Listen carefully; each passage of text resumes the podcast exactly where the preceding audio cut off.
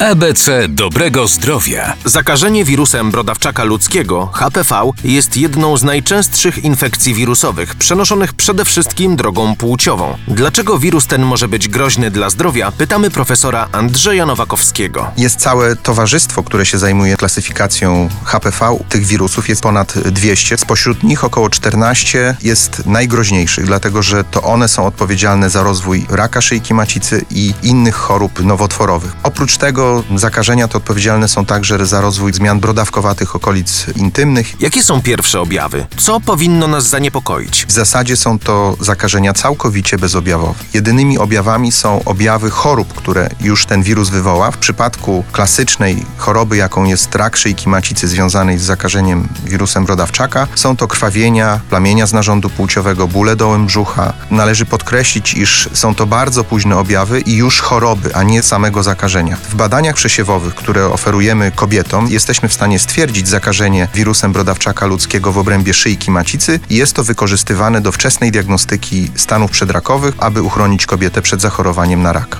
Kampania społeczna Planuje Długie Życie, realizowana w ramach Narodowej Strategii Onkologicznej we współpracy z Ministrem Zdrowia.